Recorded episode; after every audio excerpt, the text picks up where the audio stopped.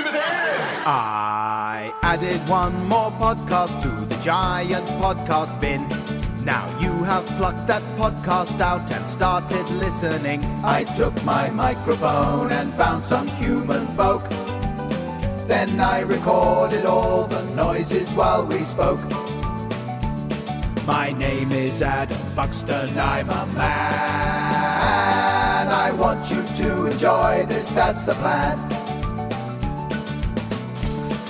Hey, how you doing? Adam Buxton here. Thank you very much indeed for joining me once again for uh, the Adam Buxton podcast, episode number 19. This is, and it is the beginning of May 2016. And it's actually a very, very pretty evening out here in East Anglia. After a few weeks of fairly grim, cold windowciousness. It is, uh, it's lovely. The bluebells are coming out.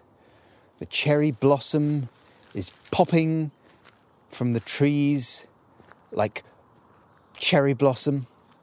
And the problems of the world seem a long way away, especially for Rosie. Her biggest concern is whether she can find some deer to terrorize.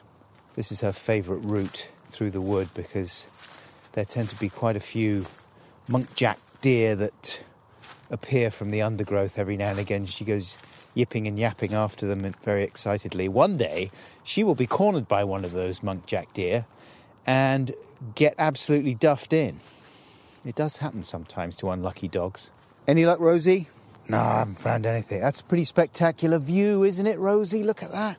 We've just come to the edge of the woods and we're looking out over a wide expanse of field and it's very green and lush. The sun is going down, and half the field is now bathed in a yellow light. Uh, the other half is in shade. I've got a real gift for describing nature, don't I, Rosie? What do you think? Yes, you do. Thanks. Uh, anyway, so listen, this week's podcast features a conversation between myself and Ben Bailey Smith, better known by his stage name Doc Brown. He's an English rapper, comedian, actor, screenwriter, and voiceover artist. He played DS Joe Hawkins in the TV series Law and Order UK. It's just one of the many things that I failed to talk to Ben about. I mean, these are not comprehensive career spanning interviews that I do here on this podcast. I think you've probably realized that by now. Occasionally we'll dip in and out of career things, but sometimes it's fun just to just to chat, just to be two humans having a chat. Why is my voice gone like that? I don't know. Just bringing it down. There we go. We talked about how Ben got into comedy. Uh, we discussed the sad story of Amy Winehouse, who Ben knew a little bit, worked with her as part of uh, Mark Ronson's travelling musical bandwagon back in the day.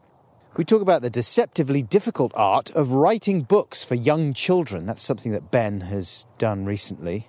We talk about that and other classics of the genre. There is rather too long a section, for my taste, in which Joe Cornish's film Attack the Block is fulsomely praised by Ben, who I forgot was actually involved with the production. More than I was, probably. We also talk about offensiveness in comedy. But we began our ramble chat by discussing an area of artistic endeavour in which I am, I think, generally considered to be something of an authority. And that is, of course, rapping and rappers. Which is good because it gives me an excuse to dig out an old jingle, my Rapping Man jingle, from the old Adam and Edith days and stick that in as well. So, without further ado, do, here we go.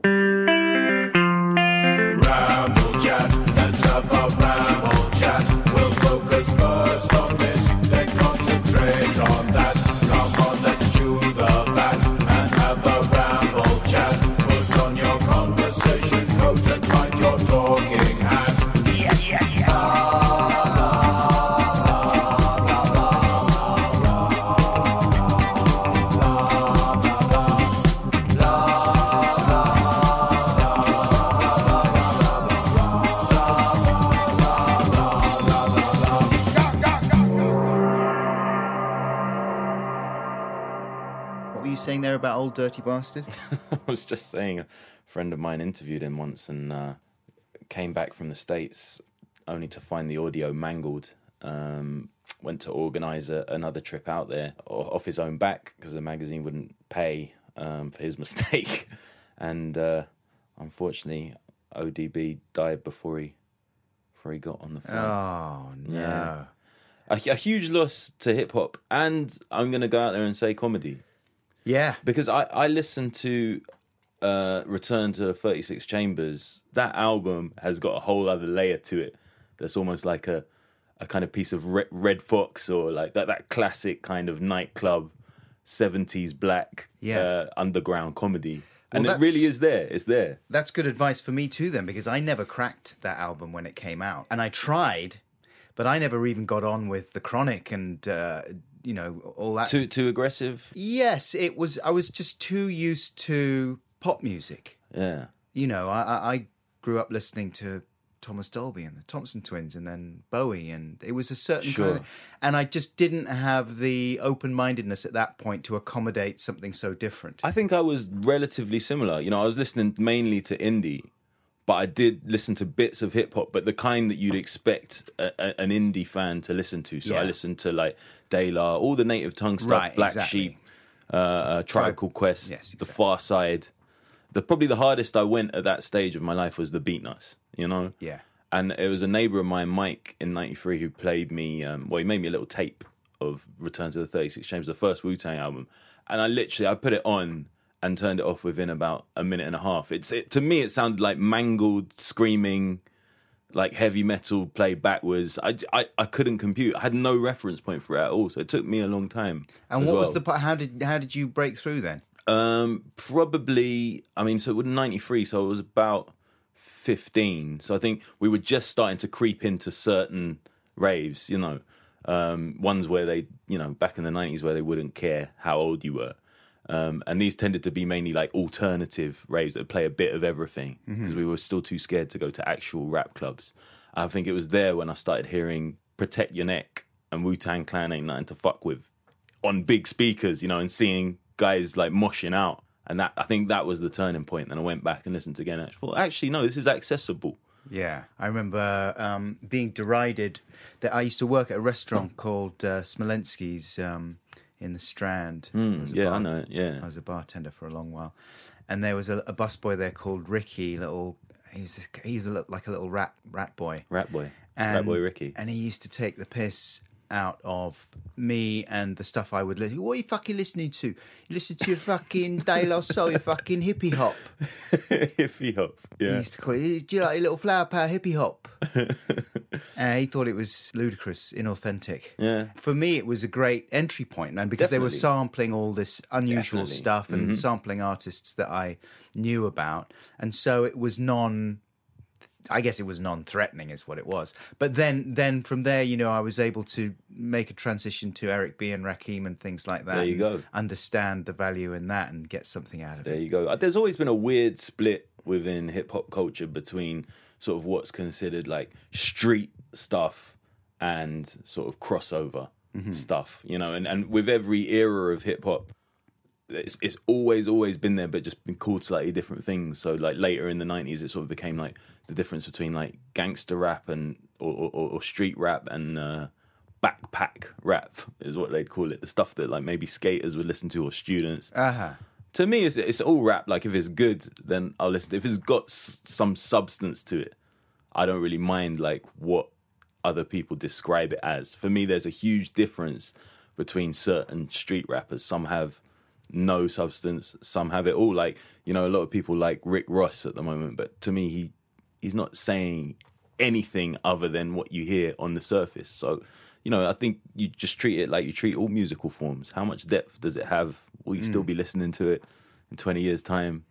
I mean, I'm drawn tell. to in whatever genre. I'm drawn to characters. You know, Yeah, talking about uh, RZA and people like that, and you know, um, in Public Enemy, of course, it's Flavor Flav, Mm. the, the clown. Slick Rick, Kendrick Lamar seems like a character now. Big time. I can't say I know a huge amount about him, but I bought that um, album last year and thought it was pretty interesting. very complex individual, kind of in his own genre Yeah. that stand alone. There's just no other rappers like him, and the best guys are always like that. I think in every genre of music, the best guys seem to be within their own subgenre. Hello, I'm a rapping man. I quit my job to rap. People say I shouldn't have done that because my rap is crap.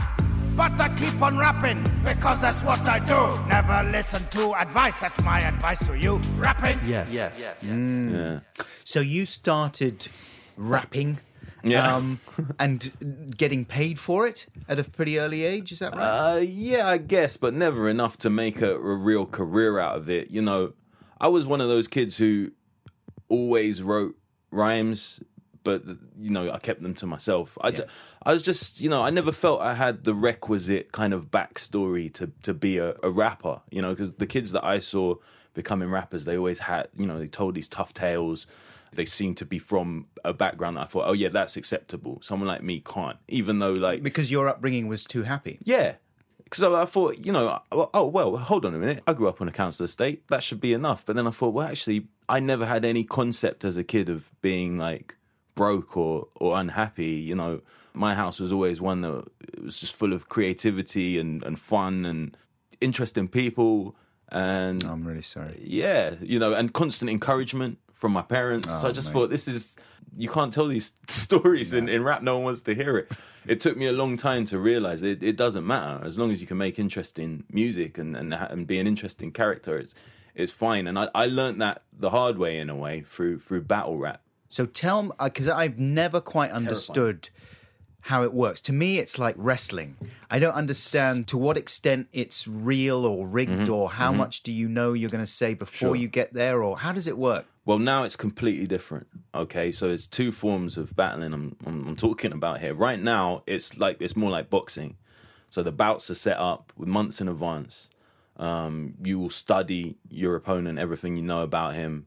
If you can, you know, get in contact with people that hate him or her, then even better. You find out little secrets, whatever, whatever you can find out to embarrass them.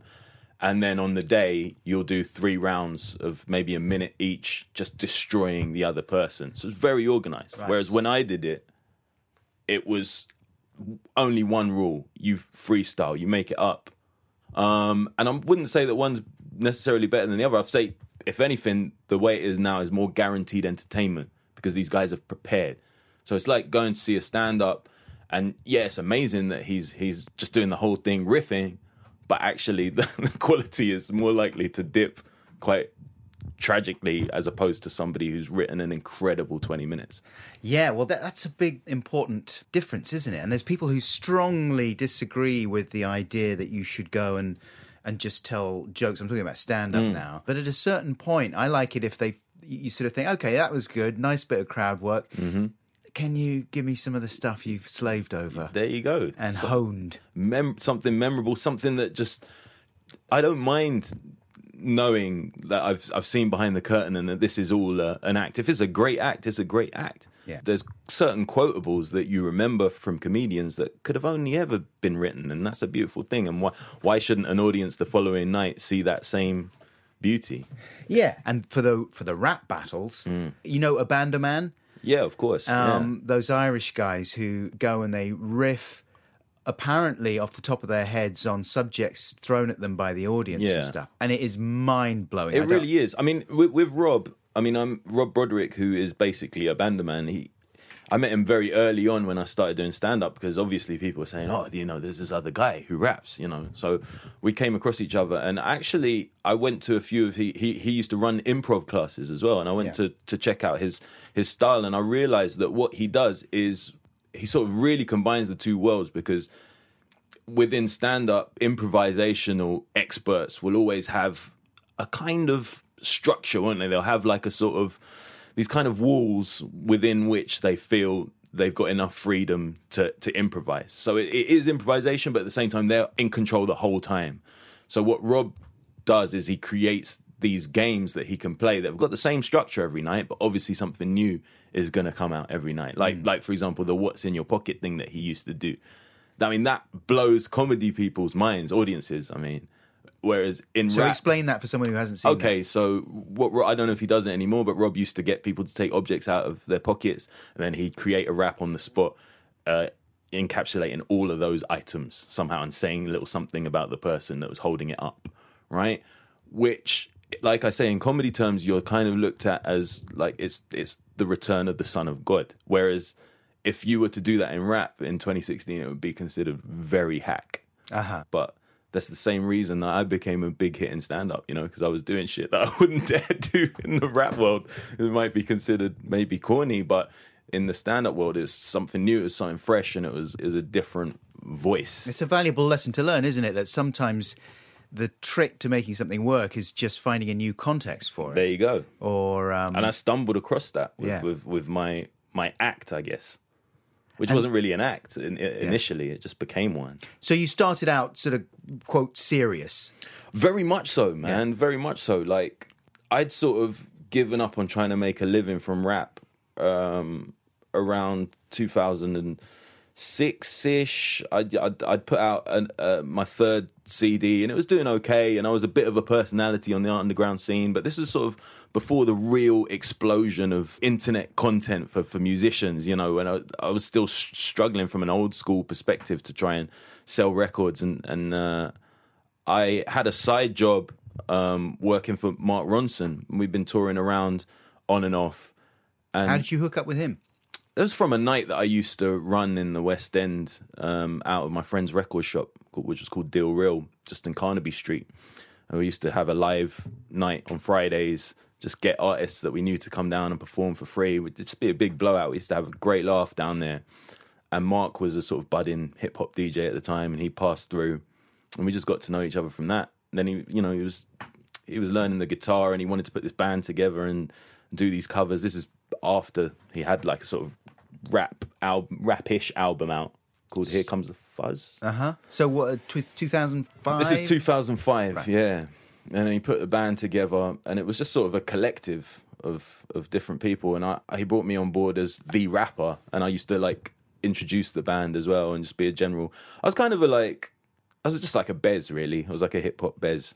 Um, Clown Man. yeah, clown man. Uh, but you know, it was it was great, and uh, we had some amazing moments. But anyway, eventually, I I, I was removed from that that outfit, and I just really couldn't face going back to to like the underground rap thing. I was just getting a bit bored of it all.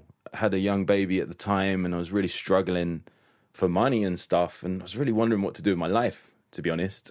and I was looking looking at normal jobs. Um, I, don't, I think I, I applied to become a spokesman for Kick It Out, like an anti-racism charity for football. I was That presumably is not a big payday, though, is it? I don't think so. I don't remember seeing the, anything amazing about the wages, but I thought, oh, you know, you're a performer. You could talk about football and racism. These things are close to your heart. You'd be, you could make a life like that. you Yeah. know? And I'd sort of just got to the idea. Okay, now it's time to be a man. I've got a kid, sensible job. Forget all this showbiz lark. And getting ready for the interview for that job, I got a call from a guy. I don't know if you know him actually. His name's Danny Robins, Oh, yeah. um, writer. And I'd known, I'd met him through. He used to have a show on Radio One uh, back when I was doing music, and he was saying, you know, now he he wrote comedy and he'd written this sitcom for Lenny Henry for Radio Four, all black cast. Uh, and Danny, for those who don't know him, is like uh, a white guy, and uh, he, he was feeling a little nervous about you know some of the dialogue and whatnot, and he called me up as his sort of requisite black friend and, and said would you take a look at some of the you know the colloquialisms? You know maybe you could help me out. Um, i can get the bbc to pay you 200 quid. So i met him in nando's at camden town and uh, went through the script.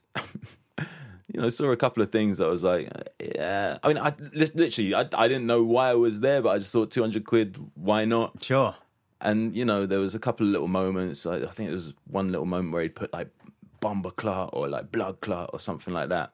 I was like when's this going out? And he says like half six radio 4 thursdays. I was like okay you can't say that. He's like why not? I was like well it's just like i mean in, in jamaica it's just it's, like ridiculously rude. Ah. like blood blood clot for example that's like calling someone a used sanitary towel. It's like really slow down Ah. and he was like, "Oh, I thought it was just a, you know, an exclamation, like, oh, you know, I've That's my funny. I never, door." I never knew it was really offensive. It's like one of those things like twat. Yeah. Me, me and Joe used to say in America, you can't be radio. going around saying twat. No, and you can't say twat. Yeah, Especially up up north in the UK, twat is really bad. twat's harder. Yeah, Yeah. yeah. So you know, it was little things like that, and then you know, other things where I just thought, oh, I think it'd be funnier if he reacted like this or said that. Yeah. And then that was it, really. Got my two hundred pound, and then the next thing I know, the producer called me and he said, um, "Lenny wants to meet you. And he, he liked the changes you made, right?" So I meet Lenny Henry, and he's he's like, "Oh, you don't understand how important it is to have like a black writer. There's no black people behind the scenes, the BBC and media." And I'm stood there thinking, "Okay, I'm not a writer first and foremost. Like I'm I'm nobody."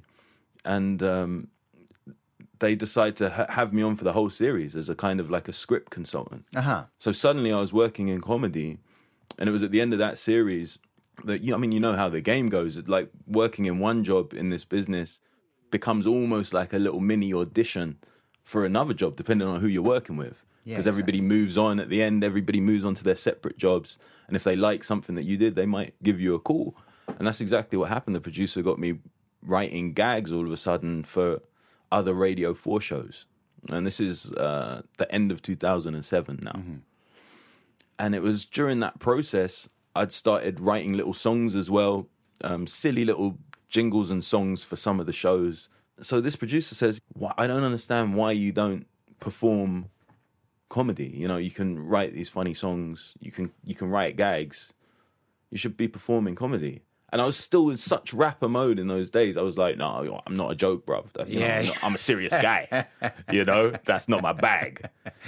And he said, look, come down to this this night and and just tell your story. I'm thinking, really?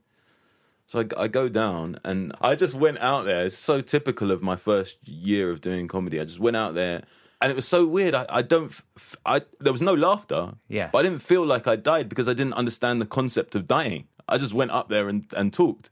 And I came off and so the producer said to me, you know what? I'll tell you what, it was really interesting. And if, if it was a, a talk, it would have been brilliant.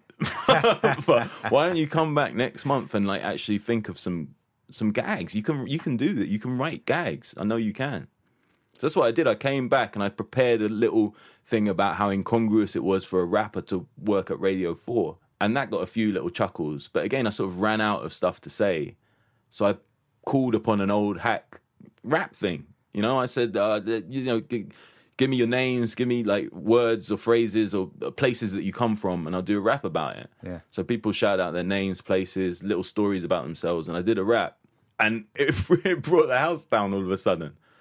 And I was like, oh, all right. And I walked off stage, and uh, two guys that worked at the pub said, oh, we do like a, a sort of late night comedy thing once a month here. You should come and do that rap thing. We'll give you 50 quid. So I was like, all right. And that was it. That's how it started. And it was so ramshackle, my, my first year.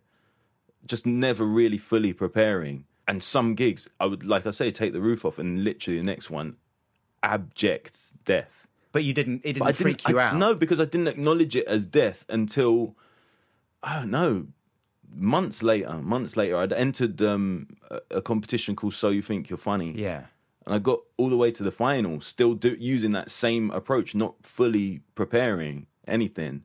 So, um, in the build up to going up to Edinburgh to do the final of that that competition in in uh, 2008, I um I was doing lots of little gigs wherever I could, underneath pubs, little backwaters, anywhere. And it was the heat of the summer, it was July, it was really, really hot. And I'd spent the last three months wearing uh, a, a cardigan to all of my gigs for one reason.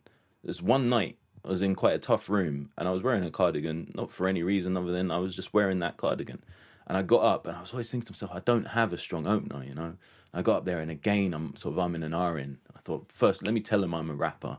Get that out of the way. I think that's important. I need to tell him that. And I got up there and I said, Oh hey, I'm I'm Doc, I'm I'm a, I'm a rapper. Um, and I could straight away I could see people sort of wincing a little bit. So I went, not uh, not not anymore. I, I wear wear cardigans now. But um, and literally just just an aside like that, and it got a big laugh. And I thought, oh, maybe the f- funny thing is the fact that I'm I'm retired. I'm a retired rapper, Uh-huh. and it sort of begun there. And I was, it gave me so much confidence. The laugh on that cardigan aside, that I did the same thing the next night. Wore a cardigan and said, not anymore. I wear cardigans now. And then that became my opener for like three months. Yeah.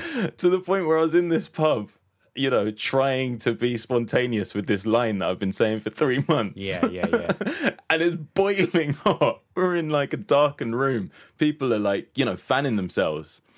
And uh, I go, hey, hey, I'm, I'm Doc. Uh, I'm a rapper. Um, not anymore. And someone goes, mate, why are you wearing a cardigan? Why are you wearing a card? It's boiling. and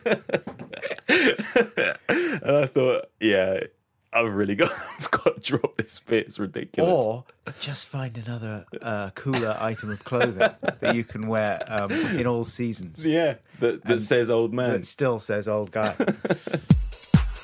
Hey, there are moments in everybody's life. Some are big and some are small moments. I have done a selection of the big moments from my mind. Now I'm going to share them with you all. Moments, big moments. Moments, moments, big moments, moments, big moments. I'm going to ask you now a question. This is a new feature on the podcast. oh, right, okay. My biggest moments. And uh, you can interpret that in any way you like. Okay. Uh, but I'm going to ask you for uh, a few of your biggest moments throughout the podcast. We'll see how it goes. This might be a feature that only lasts for one this week. episode. But um, so tell me about a moment. And I warned you about this this morning. Yeah. Even though I should have warned you about it a few days No, ago. no, it's maybe. fine. I think I, I don't think you want a few days on this kind of stuff because then it okay. starts getting a bit too. You overthink it. You overthink it, man, Yeah, and it all feels a bit try hard. I like that's my Um, that's that's my mo. Um, so a big, oh yeah, big moments. your- yeah, one of your sorry. biggest moments. One of the really memorable ones that sort of ties into the the story I was telling you about the sort of transition from rap was uh, during the Ronson days. It was that because we'd done some small gigs, um, but it was one where I walked out at, at a festival and it was you know I don't know how many tens of thousands of people in there. They're huge. Is that the Isle of Wight one? Yeah. Yeah. Just massive, you know. And I- I've been in those crowds so many times. I love festivals. And you know, you know, sometimes you just turn back, jump up and turn back, and just look at the mass of people and imagine what it must be like on stage. Mm. And that was just that was that was a huge moment in my life. Just stepping out. I was with Lily Allen and Amy Amy Winehouse. We did So a couple were- of songs. You were part of a kind of. It was like a collective. Yeah, it was uh, Mark Ronson, me, Winehouse, uh, San- Santogold. Uh-huh. You know Santogold. Um, the Haggis horns, brilliant, like Scottish horn section, obviously, and uh, Daniel Merriweather, Mm-hmm. Australian singer. So it's like a sort of real collective, and um, you know we all did different numbers, um, which ended up being on the Version album, which he started recording about halfway through when we started touring together. But it's just that one moment, you know, stepping on. I remember Lily's mic wasn't working properly, and there was a few little technical difficulties. But still, like everything you said, forty thousand people just go, Wah! and uh, the adrenaline that I felt lasted for a couple of days. I'd never never experienced that before. Yeah. and I think that's why everything else after that felt a bit of a a bit of a come down. You know. So what were you doing on that particular show then? Were you sort of rapping with? Yeah, it was a Lily? real range. Bit of backing singing, bit, bit of rapping. I'd introduced the band, and then the other thing was a rap with Lily on a cover of the Kaiser Chiefs song "Oh My God." Oh yeah, yeah. And I occasionally I'd do a little rap for Amy on Valerie. Oh really? Some of the first times it was uh, was performed. Yeah. Quite and mad so would you guys about. all? I know, very strange. Did you see that documentary about? Of Amy? course, Yeah, yeah. Of course, I'm credited as a researcher on it. Are you? Yeah, Right. I s- I, stayed behind a long time to see my name. So you're as an if Os- that was the most important thing in the film. Sure. You're an Oscar-winning researcher.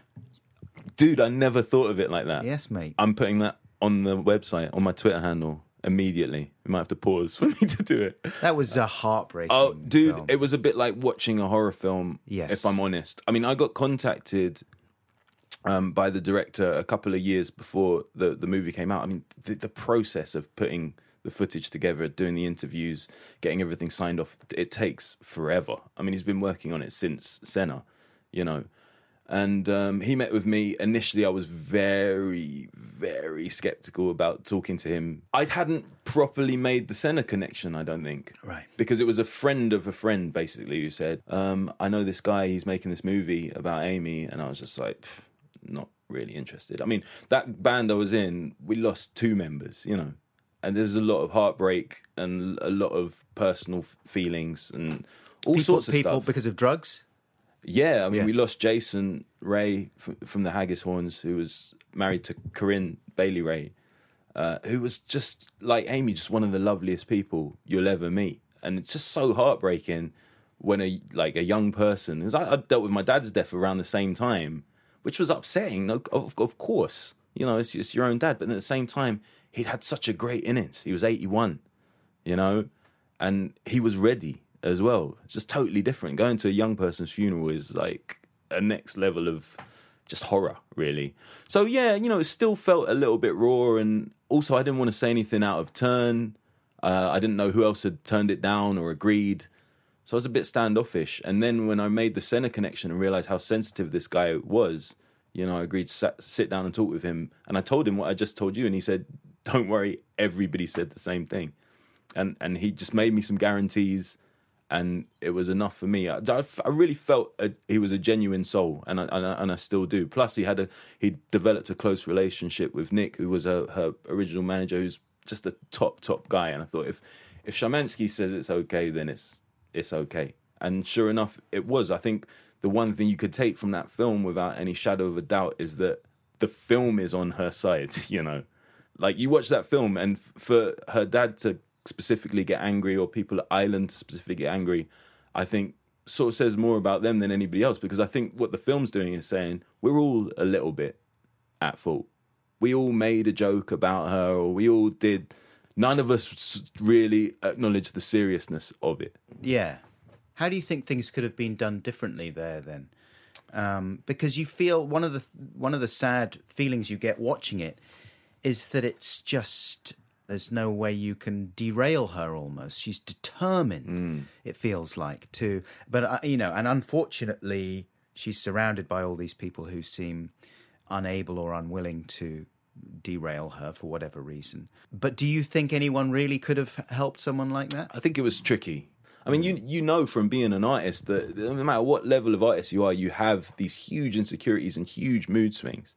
If you add to that like the level of of, of fame that, that mm-hmm. that Amy had, the levels of pressure, um, and then you pile drugs on top yeah, of we we could have all we could have all been an Amy Winehouse, you know, and and and there's there's very little that people could really do when you consider her closest friends at a point were were shut out, not necessarily directly by her.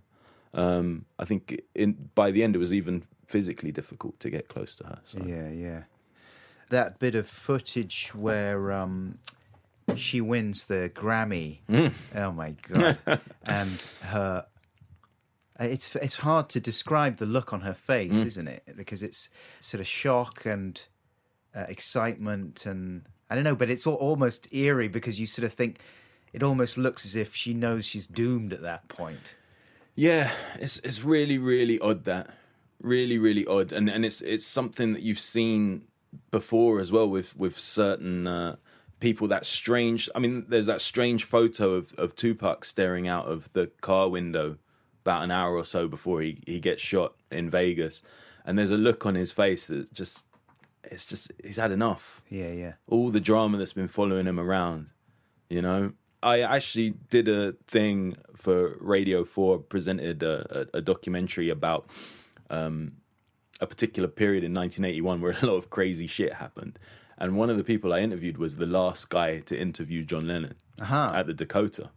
And he, he had a similar moment with, with John the, the day before he was killed, you know, where he, he actually implored John uh, to maybe up the security because he'd seen Mark Chapman hanging around, being weird.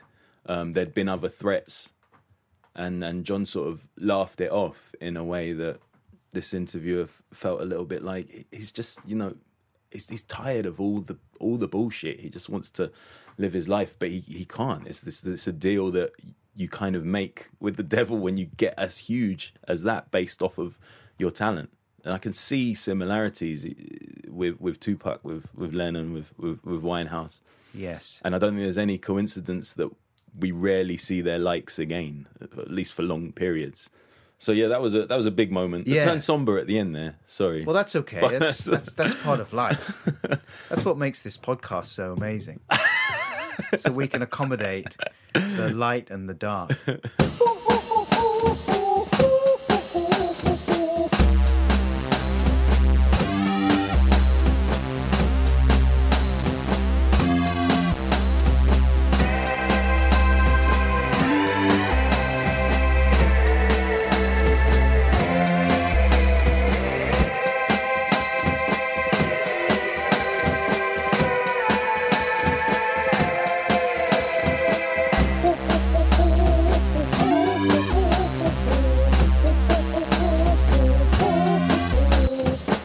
is an advert for Squarespace.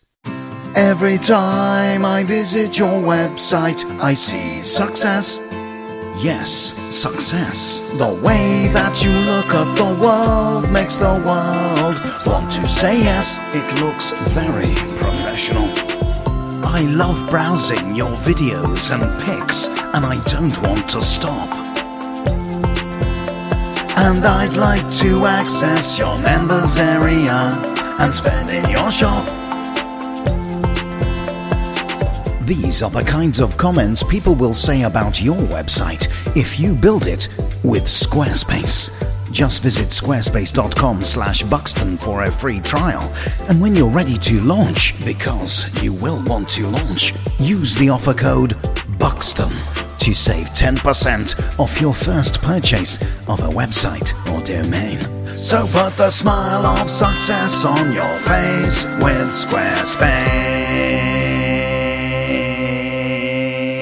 Squarespace. Yes. You've written a children's book. I have. There it is. Look, you can see it. I We're- am Bear. We're we're actually sat in in my man shed at the end Yeah. of my uh, garden. Yeah, this is so nice. all my stuff is here. There's some memorabilia knocking about. and so this is your first children's book, right? Yeah, yeah. I'm really, I'm really hyped about it. Like I'm really proud of it.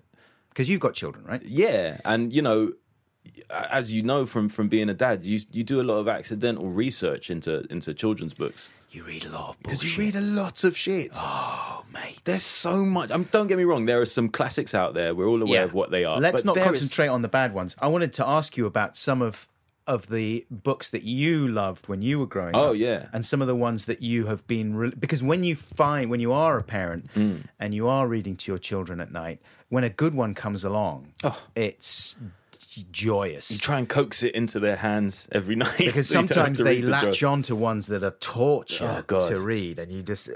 I mean, have you ever hidden one or thrown one away? Oh yeah, yeah, yeah, yeah. I mean, I the ones that are sort of super promotional, that are just like spin-offs from movies, Right. cartoons, just so lazily written or just covered in glitter. Yeah. are just out, out, and they don't miss them, but you've got to sneak them away. You do, The worst invention for parents is the see-through recyclable bags, bin bags.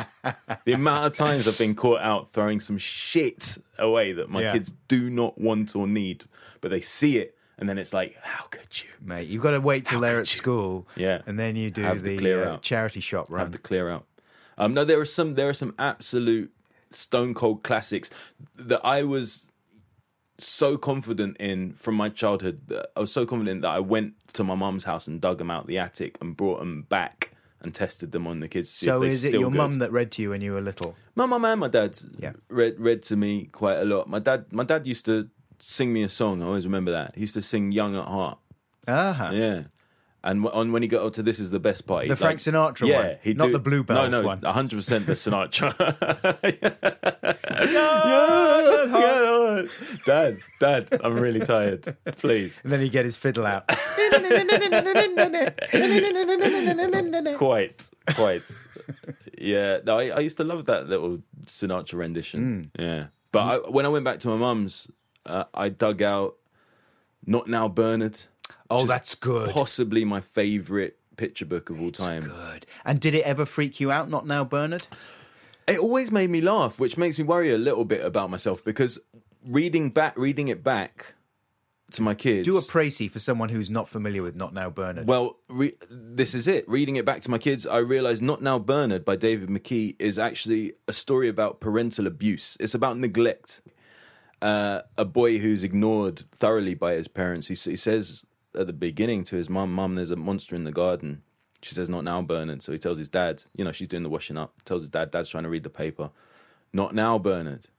So he's ignored on page one and two. So page three, he goes to confront the monster on his own because his parents won't help. Monster just eats him. So he's dead. Page three, there's a homicide, right? Kid's dead. And then the monster goes in the house uh, to the mum, and she's like, she breaks a vase. She's like, oh, not now, Bernard. So he goes and bites the dad's leg. He's like, ah, not now, Bernard. And they just carry on with their day. Eventually, the mum brings him like a TV dinner, plonks him in front of the TV. And throughout this day, you see how they would have treated their son with disdain, with no, no respect of of of, of his character, who he is. Yeah. You know, they treat the monster the same way, and in the end, the mum puts the monster to bed, and the monster actually says for the first time, he he says something. He says, "But I'm a monster," and she just says, "Not now, Bernard." Switches off the light, black, and it's like, it's so powerful. It's so funny, dark. It's it's everything. Like that to me is the number one kids book of all time, like picture books. I know that's controversial. People always say where the wild things are or Tiger Who Hungry Came to Cat. Tea. Yeah, they're all classics. one, yeah. Don't get me wrong. Sure. But for me, Not Now Bernard is the most sort of grown up children's. I don't know. It's, It's very funny to a, a uh, like a four year old. Yeah. and it's meaningful to a thirty six year old. as a parent, I mean, it is it's shocking because it's one of the anxieties you have as a parent that you know you do just shut your children down sometimes because How many times are you looking at your computer or Yeah. your phone more than you're looking in your kids' eyes? They're trying to show you some shit they did, like a little drawing. Okay, the drawing's terrible, but you know they they just want a little bit of your time. and then with technology, it's so easy to palm them Ah, off just- on. there you go. Take the iPad. Yeah, Shut up. And they're happy to check it out. Yeah. Mm. and you think, all right, good, I've got some peace now. But then, oh, it feels bad. I'm terrified of the future. I mean, that's the main thing about being a parent, isn't it? I'm just terrified of the future. I don't sleep properly, even though now I can because my kids are big. I still don't sleep properly because I'm just always a little bit anxious. Yeah. I think I have a certain amount of faith in the human race's capacity for adjusting and adapting. Hmm. I feel like we've gone through very revolutionary times Oh, in the man. last 20 years. I'm telling you, the, the the the digital revolution is possibly more profound than the industrial revolution. Uh-huh. I think in the way that it's changed the way we communicate with each other, the way we treat each other, our expectations of each other. I think it's deeper than the industrial. I, I genuinely do. Industrial revolution made the way we live our everyday lives profoundly different, no question, and and easier. And that's the but that that for me is where the similarities end between the two. Look at dating, for example. Hmm. You you could do a full on like CSI level of investigation into a potential partner before even meeting them. Yeah. Down to the DNA. Everything. I mean, it's insane. Yeah. And I, I like, I, I'm I'm not saying that's a, a good or a bad thing. I'm just saying it's nuts, and that's the nature. Do you think of, anyone really does that, though? I don't know, but it, you've got the option. Yeah. Would you get a DNA test? you know, like you can get, you can go and get tested and just see if you're likely to drop dead in 20 years. I don't. uh, That kind of stuff. I don't want to know. I'd rather just drop. I mean, dead, you could think. say, I suppose, from the people who are offering these tests, they would say, well, you have the opportunity to get treatment for certain conditions ahead of time, which might help you. we're already living way too long. Yeah, you know. guess. I remember my dad saying the last ten years have just been shit. they've been shit. you know, they've just been Yeah. really shit. It's hard, yeah. He he was like, I don't want to live for another twenty years. Yeah.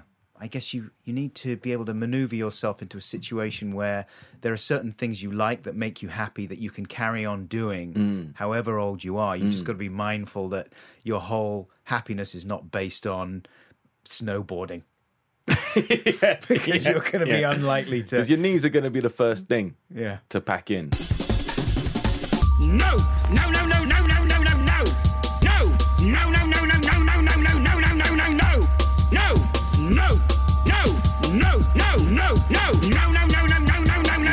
Um, let's return to children's books a little Oh, yeah, bit, uh, yeah. for a little while. And what are the ones now that you have particularly enjoyed reading to your daughters? There's some new guys out there that are absolutely superb. I mean, Emily Gravett, she writes children's picture books on a whole other level. She illustrates as well, but sort of kind of interactive without being naff. Um, and then Jon Klassen, he's got a book called I Want My Hat Back, Uh-huh. which has sort of done that weird thing that every now and again a children's picture book does, which is cross over and become like a book that adults just talk about because it's it's funny and it's it's kind of dark. And it's just about this sort of very deadpan looking bear on the search for his hat. It's got that sort of tradition of children's books, the journey, go around, ask a different animal. Ah, yes. the the dialogue is it's sort of Woody Allen esque. It's it's really funnily written, so it takes those traditions, turns them on its on their head. and there then there is a there is a murder towards the end. So there's like a, a big twist, and uh, I, I wouldn't want to ruin it, but it's it's a it's a fantastic book. There's there's loads of great books on the market, and just to see mine anywhere close to them. So what's your? like- What, I don't know your. I haven't read your book yet. well, make sure you take a copy. I'd you. love to It's, take uh, a copy, It's just about a bear who's a prick, really. Yeah. Um, I got quite frustrated by those children's books that ha- like suddenly become moralistic without really earning it. Mm-hmm. So I just wanted to create a character who sort of does he get away with stuff? Maybe he does. Maybe he does. You decide if you, if what he's doing is right or wrong.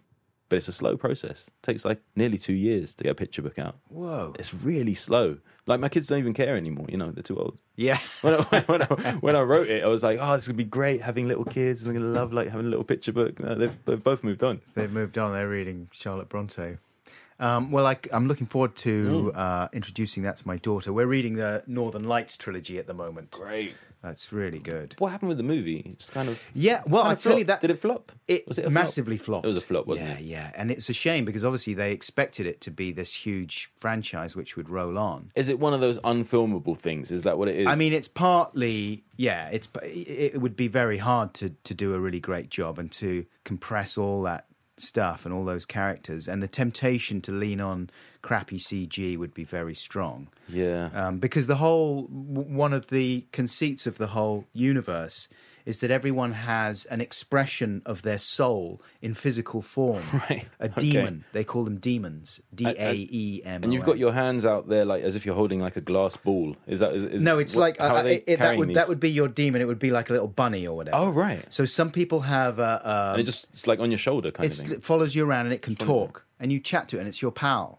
for your whole life and the, and and it's Cool. the opposite sex to what you were born so if you were born female then you have a little male Little male daemon he doesn't deal daemon with like bunny. transgender daemons but maybe that's in a Right, separate okay. book but um you know there was lots of good things about that golden compass film and um they they certainly tried but it just didn't work out for whatever Mm. reason and they abandoned the whole thing at some point someone will try it again and you'll get some Iñárritu type director who might have a new spin it, on feel, it it and- feels like that's what it needs. Like, I don't you ever think like the films that are remade are always the ones that just don't need a remake, and then I can always think of films that I think somebody needs to do this again. Yeah. you know. Like they they're busy remaking, you know, the Italian Job or Get Carter or something like that. Yes. and I like I think of films like Dark Days. Was it called Dark Days? The one with Angela Bassett, the one about dreams. Film- Not- Strange Days. Strange Do you remember Days. Strange yeah, Days? Kathryn Bigelow Kathryn Bigelow. That film there has got a brilliant premise, right? Absolutely brilliant. There's this guy that deals in in, in, in dreams, and In they're on these little. and- yeah. it's it's so of its time that they're on like um, what was that crap Mini technology? discs. Mini discs. They're on mini discs. Yeah. you know. And I just thought if someone like you know your man uh, Nolan. Chris Nolan had this. Somebody could make a really great film out of this now. I know, and, and instead they just go ahead and make films that they nailed the first Yeah, time they're absolutely nailed. It, it, it never makes sense to me.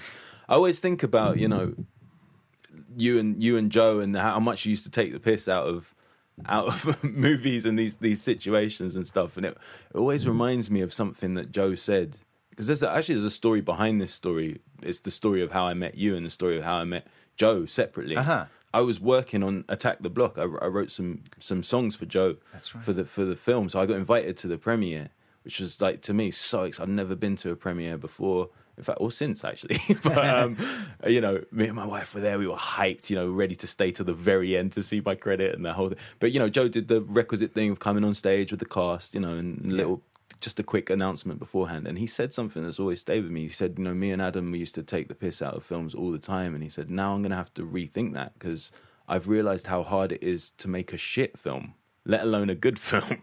You know, just the process of putting a shit movie together takes hundreds of people hours. And uh, that's always kind of stuck with me. I kind of respected the filmmaking process a lot more since then. And what what amazes me about Attack the Block is you, in amongst all that that that bluster, the action and the comedy, the horror, you can still feel the essence of that very personal story for Joe being mugged in, in, in the place where he, he grew up unexpectedly and, and, and wanting to know the story behind that rather than just the shock of being mugged.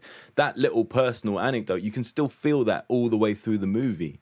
And I think it's really, really hard to get across your original message from your original screenplay, no matter what it is, in a big movie situation. Hmm. Because after a while, just everything gets more and more bastardized because of time or money or other chefs, you know? yeah, yeah. And I, I always admire Joe for that, I think. I boycotted the film because I found it very racist. so I would never see it. Um, I'm joking, of course. Speaking of racism, though, one of the things that I saw of yours early on was on Russell Howard's Good News. Right, yeah. And you did a uh, a bit called "Everybody's Racist," yeah. a rap. It's a mantra, repeatedly say this. You're not a loser, it's just everybody's racist. Yeah, that's right, I said it. Why do you think nobody ever give you any credit? Why you last on the list of your doctor's patients? Chronological or is your surgery racist? What type of dog shits on the pavement in front of your house? Alsatian, racist. Say you're typing in a search engine, trying to write haters with a Z at the end, and your computer goes, Did you mean haters? That's how you know Google's racist. How come every time an igloo's made, it's always white? Hmm? Eskimos, racist. Can you talk me through how that routine came about? Huh. If you I remember. yes, um, yeah. So one thing that always made me chuckle was being around some of my friends who would, you know, just smoke weed, just play video games, but always be really vocal when it came to why they weren't working, you know, why they didn't have a job. Or why they weren't getting ahead in life, and it was because of racism or like some kind of government-based conspiracy. And it always made me laugh because I'd be looking at them sat there smoking a huge zoot, playing FIFA. you know, I'm thinking, nah, maybe maybe it's a bit of both. Who knows? Maybe it's a bit of you, a bit of them. I'm just gonna throw it out there. You know, we debate about it and laugh about it, and I just thought it was a real issue that I could make a really preachy, serious rap song about. Or I could make a serious point in a really stupid way, which I much, much preferred prefer doing. So some people get that and some people don't and it's fine you know but what it what it's really about is exactly that you know so i'm kind of rapping from the perspective of a of a collective of of, of people that i know who will blame everything on somebody else rather than themselves But had you experienced racism up to that point? Oh, And did- yeah, of and did- course, but did that course. make you feel differently about writing that? And were you worried about uh, writing something jokey about a serious subject like not that? not at all not at all i was i was i was never panicked because i always thought if i'm ever challenged i've got so much to say about this from from so many different sides you know? Anybody if anybody found it offensive for one reason or another I, I, I can totally back it up. That's never ever been thrown at me for that to be honest which i'm i'm, I'm glad about. And i think sometimes you know when something's non-offensive by how much everybody a diverse group of people enjoy it you know? Other times you know how offensive something is from within because you don't do the bit because you see someone in the crowd who you think might be offended by it that's mm-hmm. how you know it probably is offensive you got a whole joke about disabled people and suddenly there's five people in wheelchairs in the front row and you don't do the bit it might not be a great bit because if it was a great bit, you could say it, and the guys in the wheelchairs will probably enjoy it more than anybody in the room. You know, and there's prejudice in that, even in that, isn't there? To to withdraw your disabled bit because there's disabled people in, they would be the first to say, "Well, dude, what? We we can't take a joke." Well, you, that's prejudice in itself to say that you're not going to do the bit because we're here. You know, What was the last thing that you were offended by? Do you remember? Do, you, do you get offended? Do you feel like I'm offended? Yeah, it's a weird one, isn't it? Because uh, you know, if if if you class yourself as a, a comedian or or somebody who uh, you know takes the piss as part of their profession, Yeah. it does feel a bit rich to to get offended by stuff. Yeah, because I think generally you don't. I you- get you, you don't irritated. right? You don't. You don't think that's offensive. Hmm.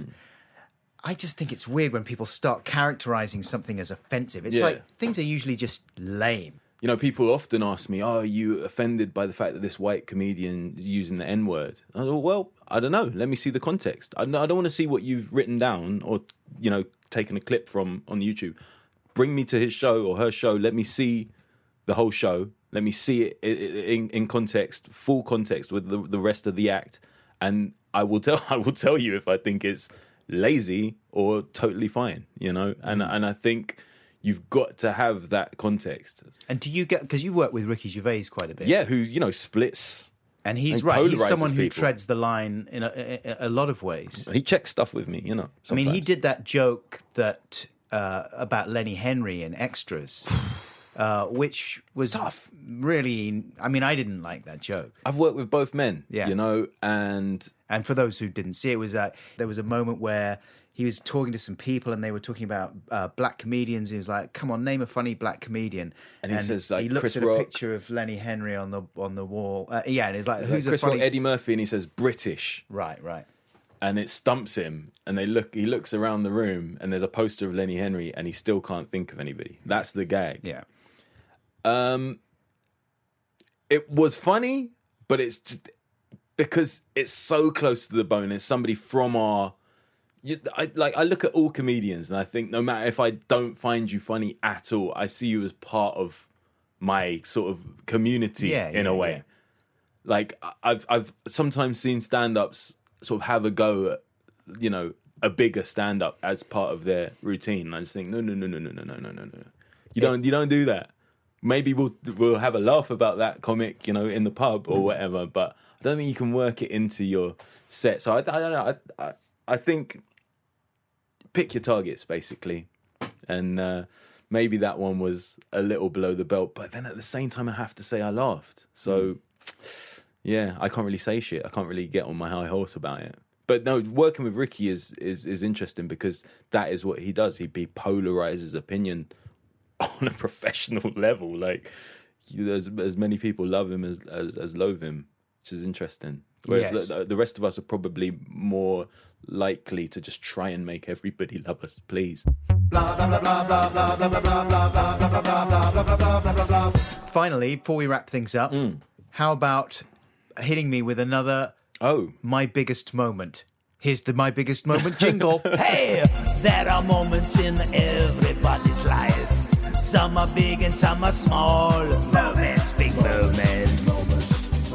I thought about this and I, I thought this has to be in there because it's kind of life and death. My my younger brother saved my life in Accra of all places. Where's in, that? In Ghana. It's the capital of Ghana. I was out there for a family event um, that had all gone hideously wrong.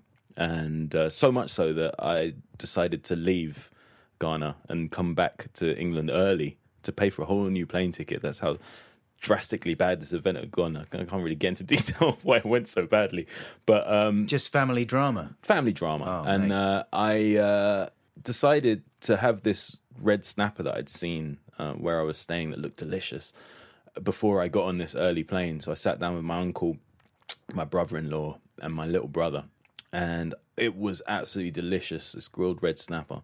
Took a big bite of it, and um, a huge bone got lodged in my throat, and I just couldn't. I just couldn't cough it up. I couldn't swallow it. I knew I was struggling. You know, almost immediately. I was I was panicky. I couldn't speak. I was, I was tapping my uncle. He tried to do the Heimlich on me. He doesn't know what he's doing. He's trying to do the Heimlich on me and not working. Um, staff are sort of like coming out. People are starting to freak out a little bit. How old were you? This is about I think this was 2008. So I just started doing Oh, okay. comedy. Yeah. yeah, not not that long ago. And um, you know, I'm out of my chair now. I'm on my hands and knees.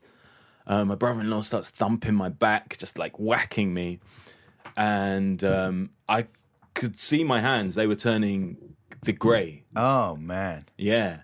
And then my vision started blurring. And everything started turning white.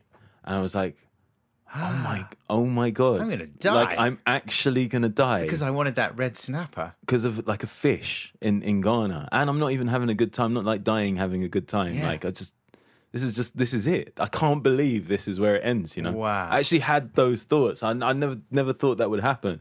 Was it terrifying? Oh my god, it was terrifying. I didn't have any of that your life flashes before your eyes things. I just thought, oh, I'm not gonna not gonna see my my kids, my wife again. The other thing that I became acutely aware of was my brother-in-law punching me in the back because I was th- I was thinking I'm dying here, but that's still really annoying. That's really annoying, and it's not helping. Yeah. And then all of a sudden, uh, my brother hauled me up, my younger brother, and he just shoved his fingers down my throat, and I vomited. Uh huh. And the propulsion pushed the uh, the bone up and out of my throat, and uh, I was fine. Oh man. But yeah, he's he essentially saved my life. So I don't. I guess I, I owe him a lot. I, I, I have to do anything. I think is that how it goes. I don't know. Yeah, grim. My third my third moment is is much quicker. I can sneak it in at the Go end on if you want. Sneak one in. It was actually going to see the Force Awakens, and Oh. it's not so much because like I'm a huge Star Wars geek, but there was just this moment. Sat there, I had my wife, my my two kids there, and there was a moment about 10 minutes in i think it was when that you get that first sense of that fallen uh, imperial starship. Yeah, and there's the um, what's her name? The main Rey character, is it Rey something like that. Rey flying around uh, looking for scraps. Scavenging. and scavenging. And uh, i just looked across you know we all looked across at each other a couple of times during that scene just like this is gonna be good. And it was just it was just a, a moment where i felt complete and total happiness. Yeah. for for for a, a real sort of fleeting moment i i just felt this is everything you know? Star wars my family were all just over the moon. Uh, it, the reason it struck me so hard is because i never give happiness a chance. I always like instead of just enjoying the moment i think about the next moment or i overanalyze the moment instead of just enjoying and being in it you know and then there's constant search for happiness. I'm constantly thinking oh maybe the grass is greener. Maybe i shouldn't be a family man. Maybe i should just like walk out and change my name and go and live in mexico and see what happens you know? Or just all this stupid stuff. I can never just look at my situation and think dude this is this is amazing. Yeah, yeah. like this is incredible. In comparison with a lot of other lives you could have lived this is amazing like just enjoy it and that that that moment i really felt that you know It took J.J. Abrams jj abrams to um, give you a philosophical epiphany. god that film was good